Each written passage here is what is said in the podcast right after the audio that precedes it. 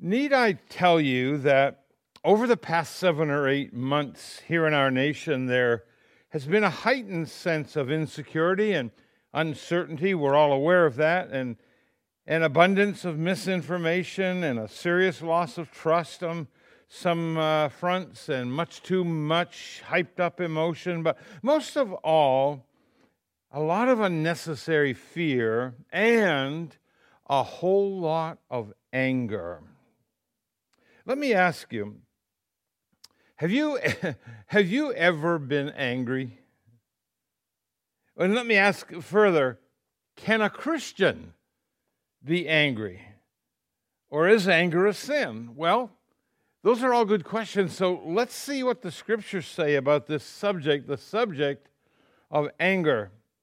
I want to read verses 25 to 32 of Paul's letter to the Ephesians chapter 4. And let, us kind of look at it together now, starting at verse 25. Therefore, each of you must put off falsehood and speak truthfully to your neighbor, for we are all members of one body. In your anger, do not sin. Do not let the sun go down while you are still angry, and do not give the devil a foothold. Anyone who has been stealing must steal no longer, but must work, doing something useful with their own hands, that they may have something to share with those in need. Do not let any unwholesome talk come out of your mouth, but only what is helpful for building others up according to their needs, that it may benefit those who listen. And do not grieve the Holy Spirit of God, with whom you were sealed for the day of redemption. Get rid of all bitterness, rage, and anger, brawling and slander, along with every form of malice. Be kind and compassionate to one another, forgiving each other just as in Christ God forgave you. Let me also go on and read just three of those verses uh, from the message, which further seem to illustrate what I want to say today. Uh, starting again at verse 25. What this adds up to then is this no more lies, no more pretense. Tell your neighbor the truth. In Christ's body, we're all connected to each other.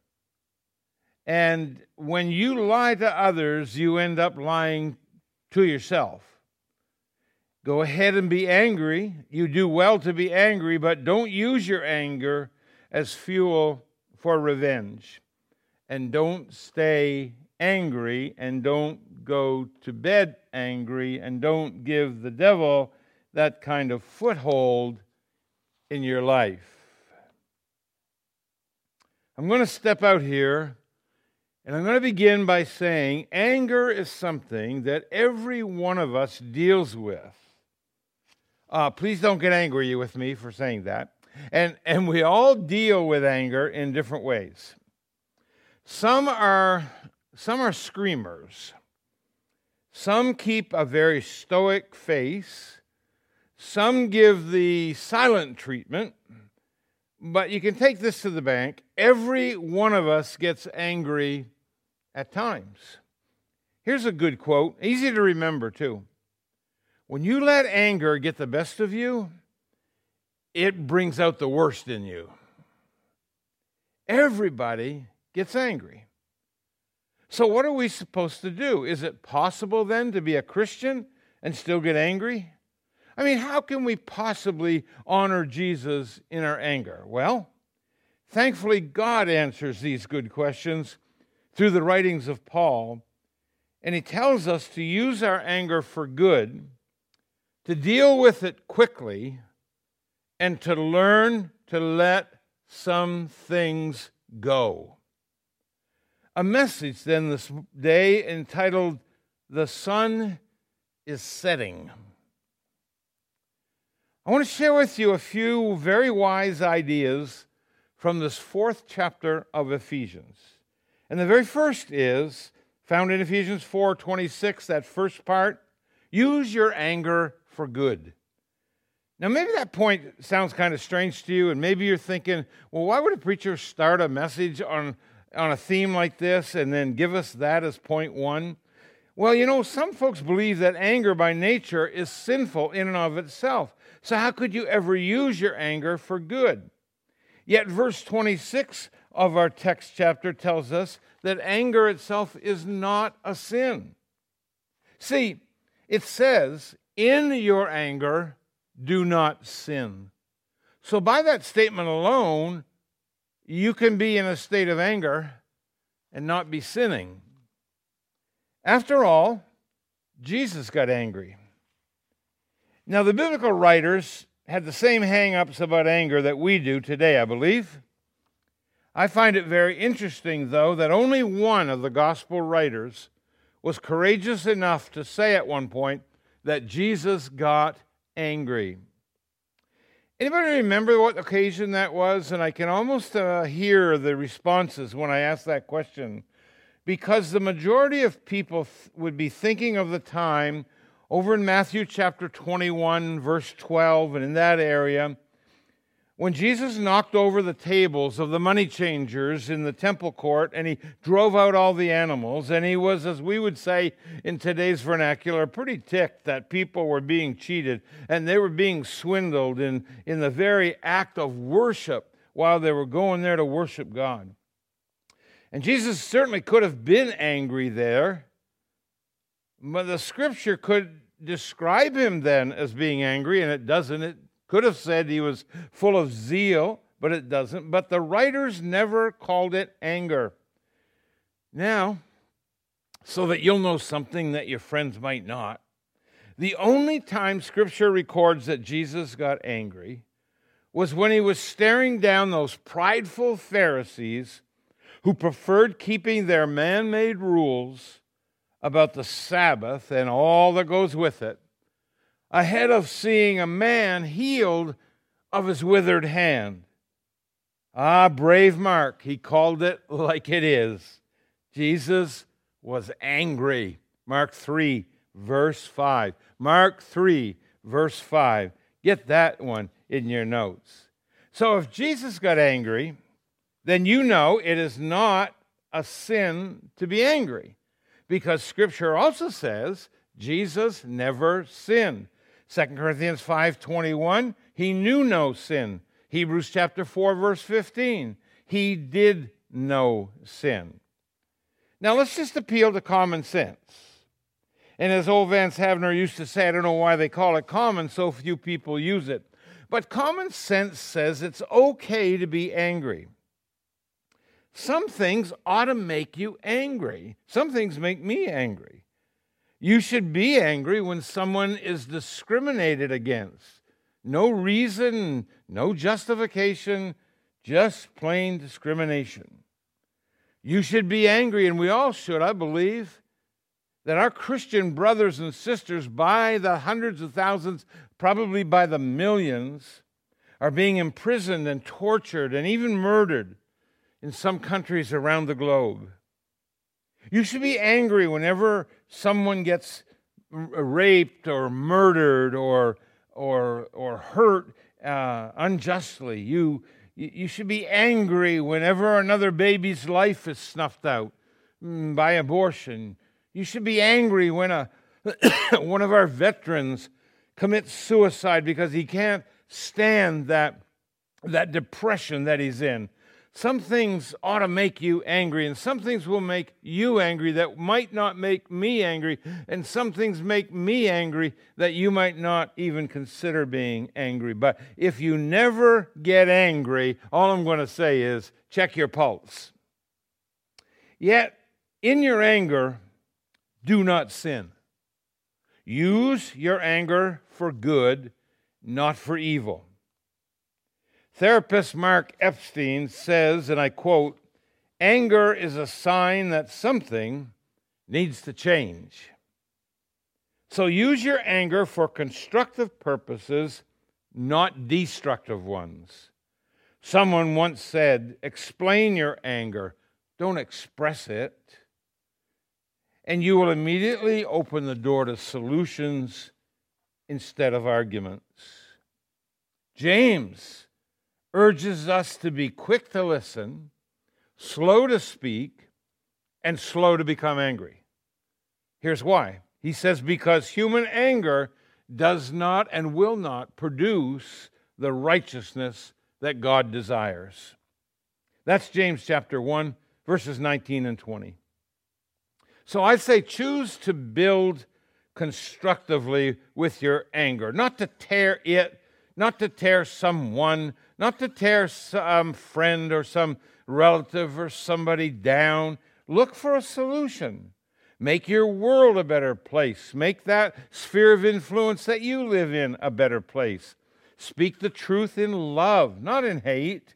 Take a stand when you ought to, but do it with careful humility and not careless pride. So use your anger for good. Ah, the sun is setting. Secondly, deal with your anger quickly. And again, the second half of verse 26 and Ephesians 4, verse 27, the last part of those verses read Do not let the sun go down while you are still angry, and do not give the devil a foothold. You see, if you nurse that anger past sunset, you very likely might move into the verse 31 kind of things that are mentioned here in chapter 4 of Ephesians, like bitterness and rage and who knows what. And guess what, my friend? Your body is not designed for that. God did not create you, and He did not create me to carry bitterness and resentment and rage forever. Ever heard of psychosomatic illness? Uh, it's kind of the mind over matter type thing. Your rage will show up in other ways besides anger and rage, ways like ulcers, ways like migraines, ways like insomnia, and there's a list of others. Or we displace our unresolved anger on innocent other people, maybe a spouse, maybe a child, maybe a friend, maybe a parent or a grandparent. Uh, they're easy targets, aren't they? Huh? And our anger will grow. You see, if not checked, it will grow larger because what we've done, Paul says, is we've already given the Holy Spirit uh, uh, a challenge because Satan now has a foothold. And, Christian, you see, our body houses the Holy Spirit, but when we let Satan in and let the anger last longer than a night, we are opening up vast opportunities for the devil to work in us. I was reading recently some works by Dr. Craig Nelson, and I wanted to ask you before I read some of his work have you ever heard of stress? Well, in a Harris poll taken for the American Psychiatric Association, it was discovered that 81% of women say they manage stress extremely or somewhat well. Yet, in actuality, 82% of the women polled experience physical symptoms of stress.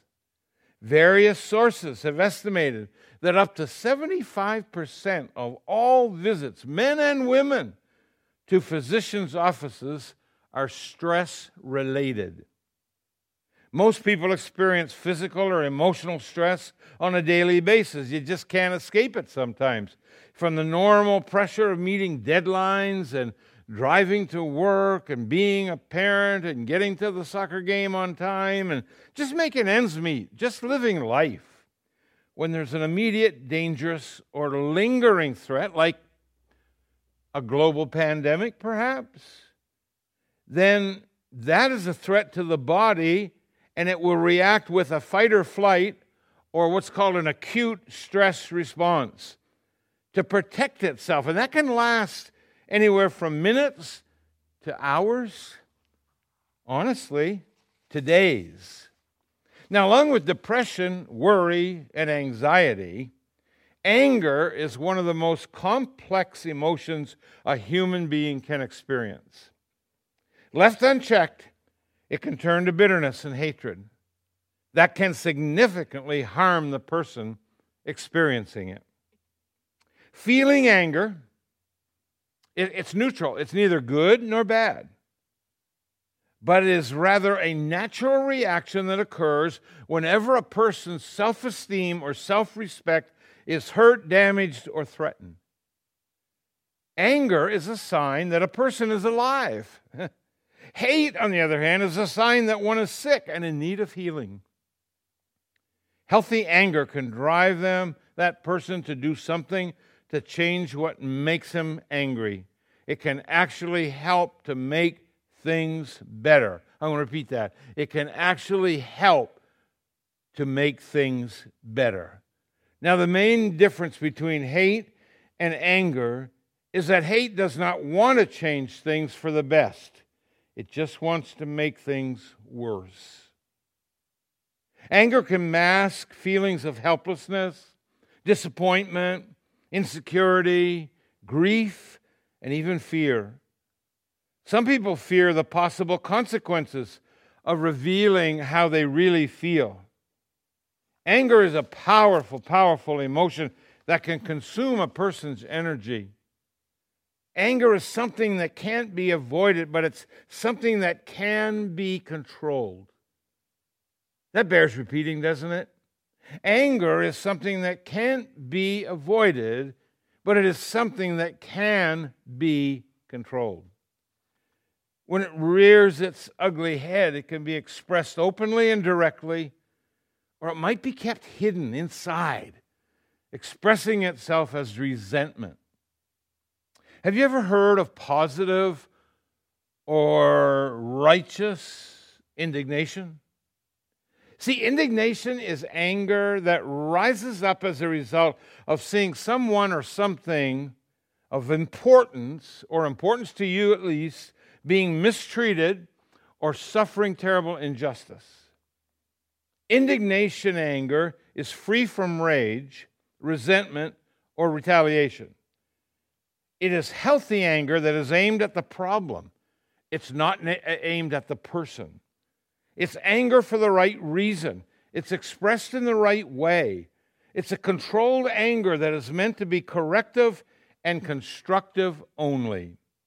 However, repressed anger. That is not controlled. That is not taken care of. That is not being dealt with. That kind of anger can turn into rage and into wrath because it wants to retaliate in revenge for some wrong that's been done or some pain that's been suffered. Anger that is not dealt with will consume time and energy as the painful experiences are mulled over and fumed over in the mind. And holding on to anger makes it impossible to forgive people who caused the hurt in the first place, even if they have shown remorse and change and want to reconcile. Listen to this little analysis. Beloved, beneath every behavior there is a feeling. People say, well, I work off my feelings. Well, feelings are real. We mustn't deny them. Every behavior has behind it or beneath it a feeling. And beneath every feeling, there's a need. And when we meet that need, rather than focusing all the time on the behavior, we begin to deal with the cause and not just the symptom that's going on. Unresolved anger is undoubtedly what Jesus had in mind when he said, But I tell you that anyone who is angry with a brother or sister will be subject to judgment. This is Matthew chapter 5, verse 22. And again he said, Anyone who says to a brother or sister, Raca, is answerable to the court, and anyone who says, You fool, will be in danger of the fire of hell. You see, Jesus spoke in strong language that uh, betrays an unforgiving heart. He disturbingly portrayed unresolved anger as mental murder. You're only hurting yourself. You're only robbing from yourself. You're only affecting yourself on a long term basis. Now, you won't always be able to resolve everything literally before sunset today. I understand that. But what you can do is to resolve to resolve it. You see, if you are angry with your spouse, with your friend, with your children, your child, a coworker, a boss, at least you can admit it and then plan together to talk it through, say, the next day or the next time you are face to face. By then, hopefully, you'll both be at your best. Some of us think we're great because we can hold our anger in. Let me tell you a little secret. That is not a good thing. It's just as destructive in the long run as a person who blows up at everybody. A pastor wrote this, and I thought it was interesting. He said, I was working with a couple in counseling. We'd been making some progress. But on certain topics, the man would just shut down, especially if it was a bit argumentative. He wouldn't talk to his wife, and they would go home, and he wouldn't talk to her for days, sometimes weeks. And he was surprised. He was very surprised to learn that his silent treatment, by the way, learned from his own father, was just as deadly to his marriage statistically as if he had screamed at his wife. He thought he was helping his marriage, but he was doing just the opposite. Now, no form of unresolved anger honors God. None. We need to deal with our anger, we need to deal with it quickly. And where there was a violation, or at least a perceived violation, we need to admit it. And then we need to ask ourselves why am I angry? Why am I still carrying this feeling and this weight and this anchor on my shoulders? and begin to work through that anger toward a positive change. Look, the sun is setting. Use your anger for good. Deal with it quickly. And, and, and, oh, yes, learn to let it go. Sometimes it's just not worth holding on to it any longer. Sometimes it's just not worth holding onto it any longer. Hey, some things are more trouble than they're worth. Maybe it's time for you to cut the line. Maybe it's time for you to let the other person off the hook. Maybe it's time to release that offender to God and let him deal with it. I don't know where you are or what you need. That's an area where our faith gives us a distinct advantage over unbelievers. Listen, hear me carefully. We don't have to settle every account on our own because God will settle accounts. Of course, what we're talking about here, you know, uh, uh it's coming the dreaded F word forgiveness. When it comes to living as the church, in, in the body of Christ here on earth, Ephesians 4, verse 32 says it. It's one of the most beautiful verses in all of Scripture. And here's what it says Paul's writing, and he says, Be kind and compassionate to one another. And he's certainly addressing the Christians, forgiving each other. Here's the clincher just as in Christ, God forgave you. Just as in Christ, God forgave you. We need to show each other some kindness. We need to show each other not some compassion, but a lot of com- compassion. I mean, the kind of kindness and compassion that we'd like to receive ourselves. Hmm. And we just might if we practice this verse. We need to forgive each other. Why? Because in Christ, God forgave us. In Christ, God forgave us. I can forgive, and you can forgive, Christian, because you're forgiven. Oh, oh, the sun is setting. Christians of all people should lead the way in forgiveness. This is not a light matter. Some do, and I'm so happy to report that. The date was June 17th, 2015. Dylann Roof entered a Bible study group at the Emanuel AME Church in Charleston, South Carolina. Even though he was white, he was received with a warm welcome from the all black congregation. When the group got together, closed its eyes in prayer, and was going to lift up petitions to God, Roof pulled out a gun, murdered nine people, and injured several others. At his bail hearing a few days later, listen to this. Some of the surviving relatives expressed efforts to work through their anger and offered that killer genuine forgiveness and prayer for this hate filled white supremacist. Amazing, amazing. And then a story that gripped the nation. It's the story of Renee Napier, who lost her beautiful 20 year old daughter Megan to a drunk driver. Yeah, Eric Smallridge was advised by his lawyer, his attorney, to show absolutely no emotion in the courtroom.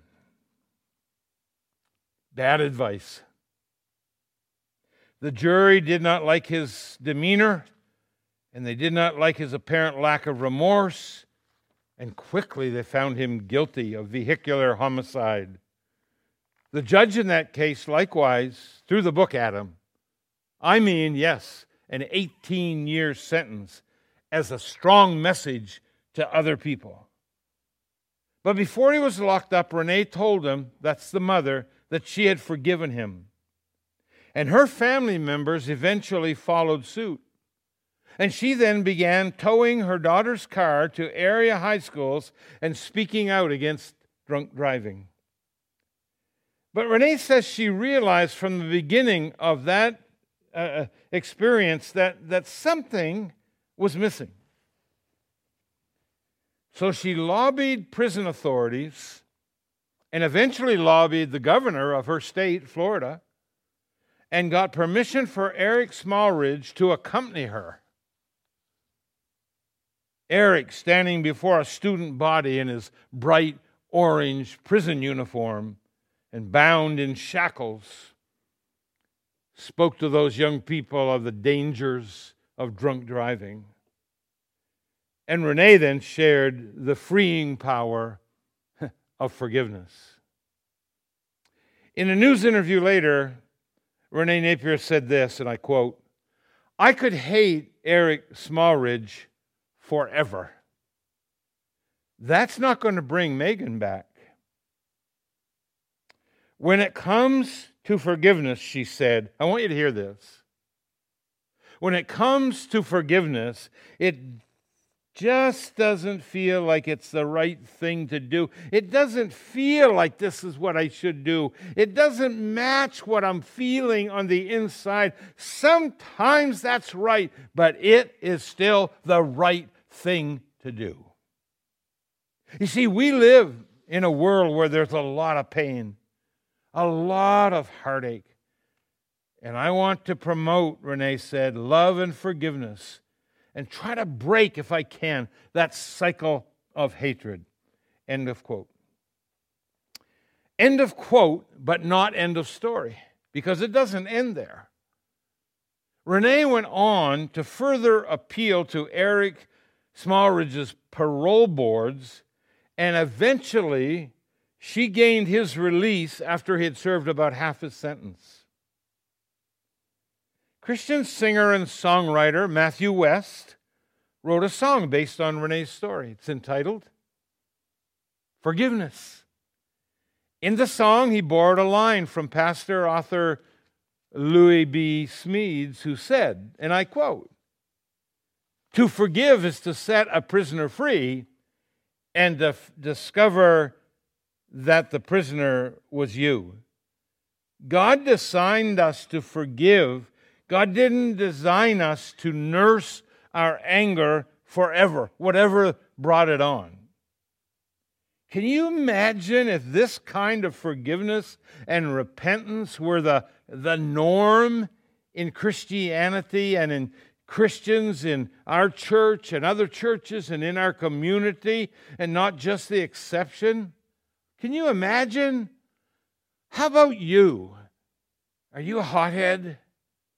Or are you the silent type that stews on it forever and ever on the inside? Well, let me just tell you, neither one is good, you know.